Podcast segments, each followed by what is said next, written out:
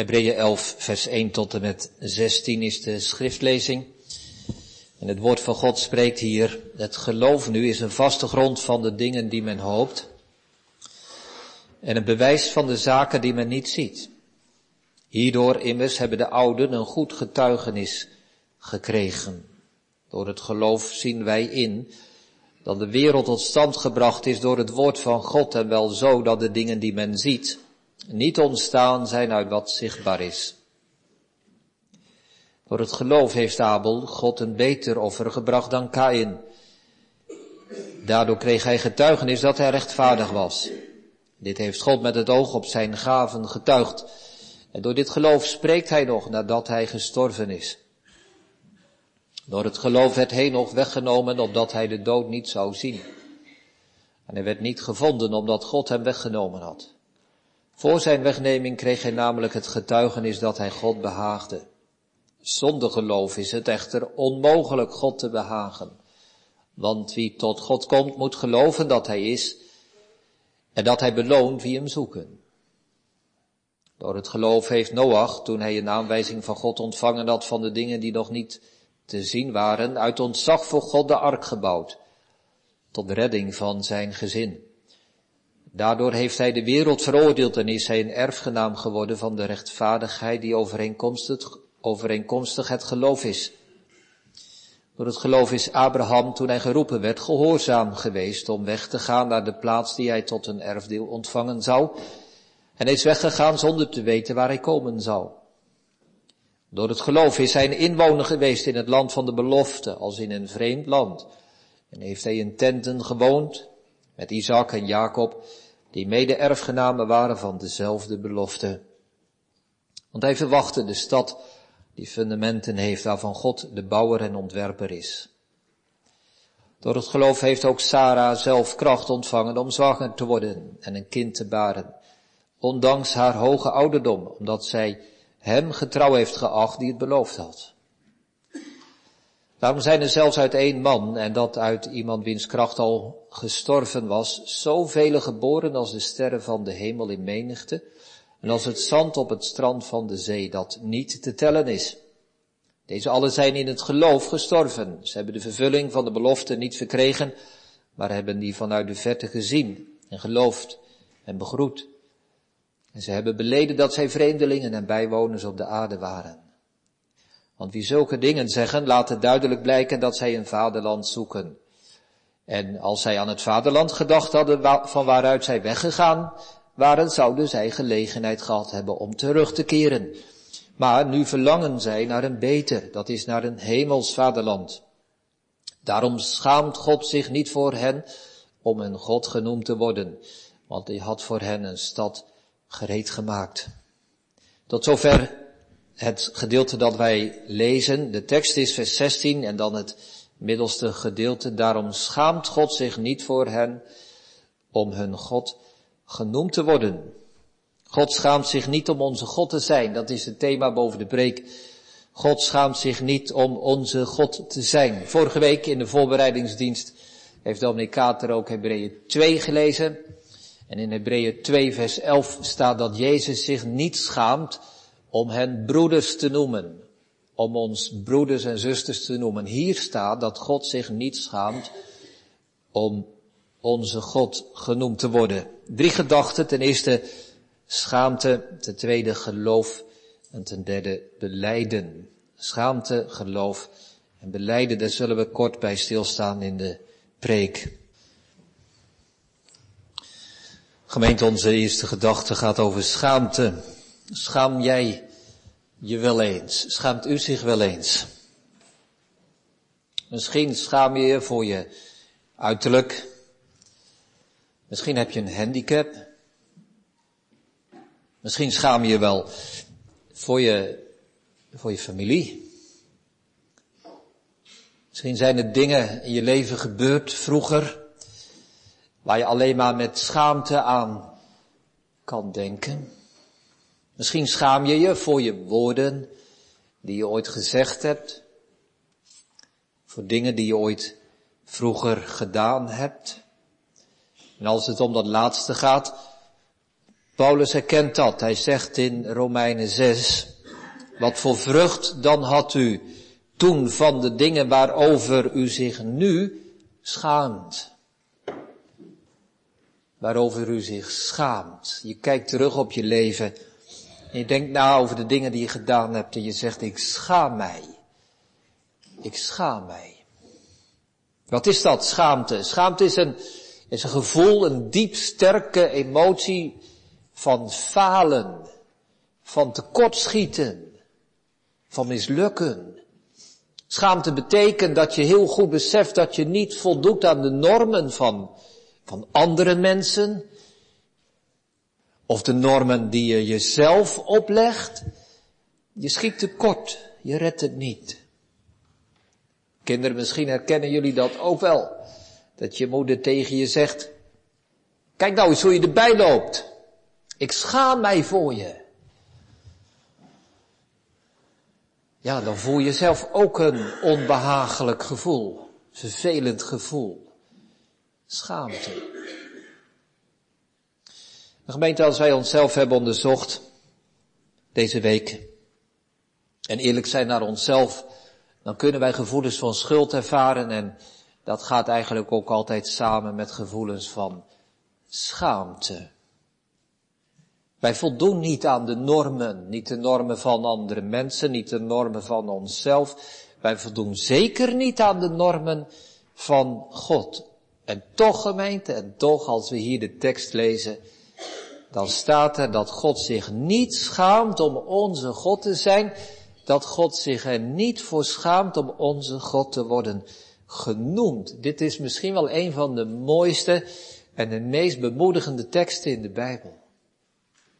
God schaamt zich er niet voor als hij onze God wordt genoemd. Wij zouden denken toch dat God niet graag met, met ons in verband wordt gebracht.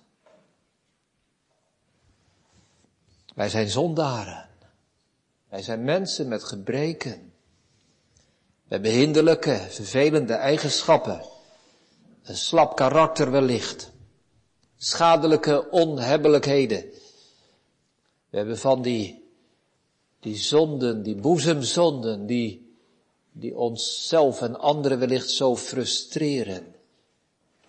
Gemeente, als wij God nu zo vaak teleurstellen, hè. Als wij God nu zo vaak verdriet doen. Als wij God frustraties bezorgen, als ik het zo mag zeggen en beledigen, zijn toorn over ons afroepen. Als wij, als wij van die matige getuigen zijn van de Here, van die slechte ambassadeurs. Als wij van die gebrekkige beleiders zijn, nou, dan zouden we, kortom gemeente, dan zouden we toch verwachten dat God zich schaamt om met ons in contact te worden gebracht. En dat hij niet wil dat zijn naam aan onze naam verbonden wordt. En toch is dat niet zo. De Bijbel zegt twee dingen. Wij mogen zeggen, deze God is onze God. Wij mogen, net als Thomas, beleiden, mijn Heere en mijn God. Dat is het ene. Wij mogen zeggen, mijn God. Maar het omgekeerde geldt ook, en dat is, dat is misschien nog wel mooier dat God zegt, terwijl Hij u, jou, mij, ons aanwijst en zegt, zie je die mensen daar? Zie je hem, zie je haar? Ik ben hun God. Ik ben hun God. En God zegt dat niet in het geheim, in het verborgene, terwijl niemand dat hoort. Hij zegt dat niet fluisteren. Maar hij zegt het in de wereld en in het openbaar. Hij schaamt zich niet. Hij zegt van die mensen. Ik ben hun God. God schaamt zich niet om onze God te zijn. Eerste gedachte. Hoe kan dat gemeente? We gaan naar de tweede gedachte. Het kan door het geloof. Het kan door het geloof. Hebreeën 11 zoomt in op, op, op één specifiek kenmerkend eigenschap van wat geloof is. Het is in vers 1 niet een soort definitie die we over de hele Bijbel moeten leggen, maar Hier wordt er één mooie, belangrijke kant uitgehaald. Het geloof is een vaste grond van de dingen die men hoopt, het bewijs van de zaken die men niet ziet. We kunnen het ook zo omschrijven. Geloof is een stellig verwachten van wat je hoopt. Het is overtuigd zijn van de dingen die God ons vertelt, al zien we ze niet. Dus geloof richt zich op iets wat wij niet zien, maar wat wij, wat wij hopen, wat wij verwachten, waar we naar verlangen, omdat God het ons belooft. Geloofgemeente is een grondhouding van, van verlangen. We zien dat ook in onze tekst, vers 16. Maar nu verlangen zij naar een beter, dat is naar een hemels vaderland. Dus God belooft iets dat voller is en rijker is en mooier is dan wat deze wereld ooit kan bieden. We zien dat niet, maar God belooft het. En we geloven Hem. Dus dat is geloven gemeente. Geloof is een verlangen naar de overvloed die God belooft. Het verlangen naar wat God schenken zal en geven zal uit vrije genade. Het is een hopen, een uitzien naar wat komen zal. En dan vervolgens gaat dit hoofdstuk, Hebreeën 11, de een na de andere geloofsgetuige uit het Oude Testament voor het voetlicht halen. En laten zien hoe, hoe bij elk van hen dat geloof aanwezig is. Ja, we noemen dat de geloofshelden. Alsof het mensen zijn die zo geweldig goed waren. Nou, dat is dus niet waar. Het zijn geen helden omdat ze zo geweldig waren. Het zijn ook geen mensen die, nou ja, misschien in allerlei dingen wat tegenvielen, maar in één ding tenminste goed waren, in geloven. Nee, gemeente, nee, nee. Dit zijn mensen die allemaal zondaar waren. En die verlangden naar iets beters. Naar iets groters, naar iets rijkes. En zij verlangden juist omdat ze zondaar waren. Omdat ze het misten, omdat ze tekort schieten.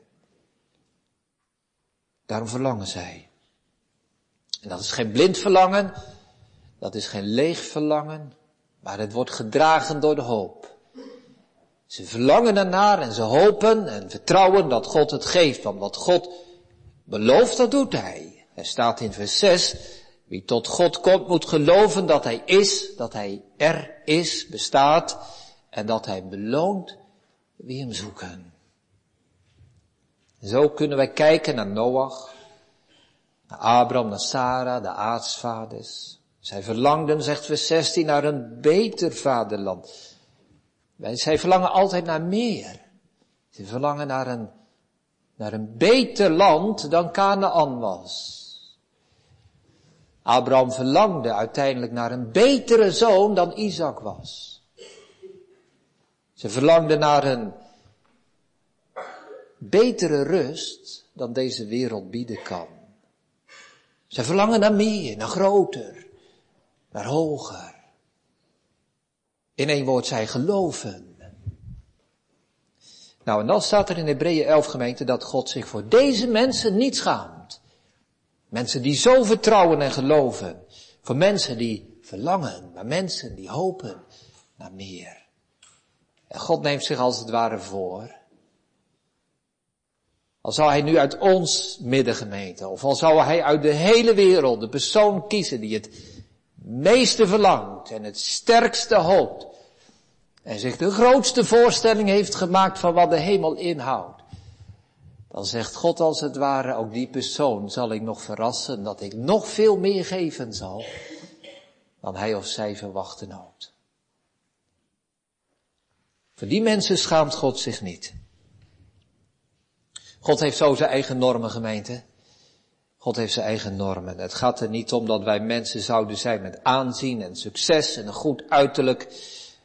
Dat wij zonderloos zouden zijn. Maar Gods norm van morgen is, zijn er hier mensen die verlangen? Zijn er hier mensen die uitzien naar meer? Zijn er hier mensen die, die geloven wat God belooft? En die hun eigen tekort en gebrek ervaren. Die geloven. Nou zegt God, ik zal mij voor die mensen niet schamen.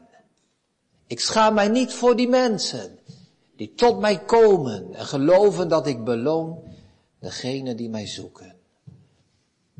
Dat is geloof. We gaan naar de derde gedachte beleiden. Kom dan, kom dan, tot deze God met je verlangen. Met dit geloof, met dit vertrouwen in zijn belofte. En breng dan je eigen leegte maar mee en neem je eigen teleurstellingen maar mee. Breng je schuld maar. Kom maar met je schaamte en leg het neer voor God. Breng het bij deze goede God. Hij schaamt zich niet om ook jou, om ook uw God genoemd te worden. Paulus zegt in Romeinen 1, ik schaam mij niet voor het evangelie van Christus, want het is een kracht van God tot zaligheid voor ieder die gelooft. Ik schaam mij niet. Gemeente, als God zich niet voor ons schaamt, zouden wij, zouden wij ons dan wel voor God schamen? Zouden wij ons schamen voor deze zaligmaker, de Heere Jezus Christus? Zouden wij ons schamen voor dit evangelie? Zouden wij ons schamen als wij verlangen naar wat God belooft en geven zal? Waarom zou je schamen voor deze toekomst, voor een beter vaderland, voor een hemels vaderland? Waarom zou je schamen voor zaligmaker Jezus? Als hij zich niet schaamt om ons zijn broeders en zusters te noemen.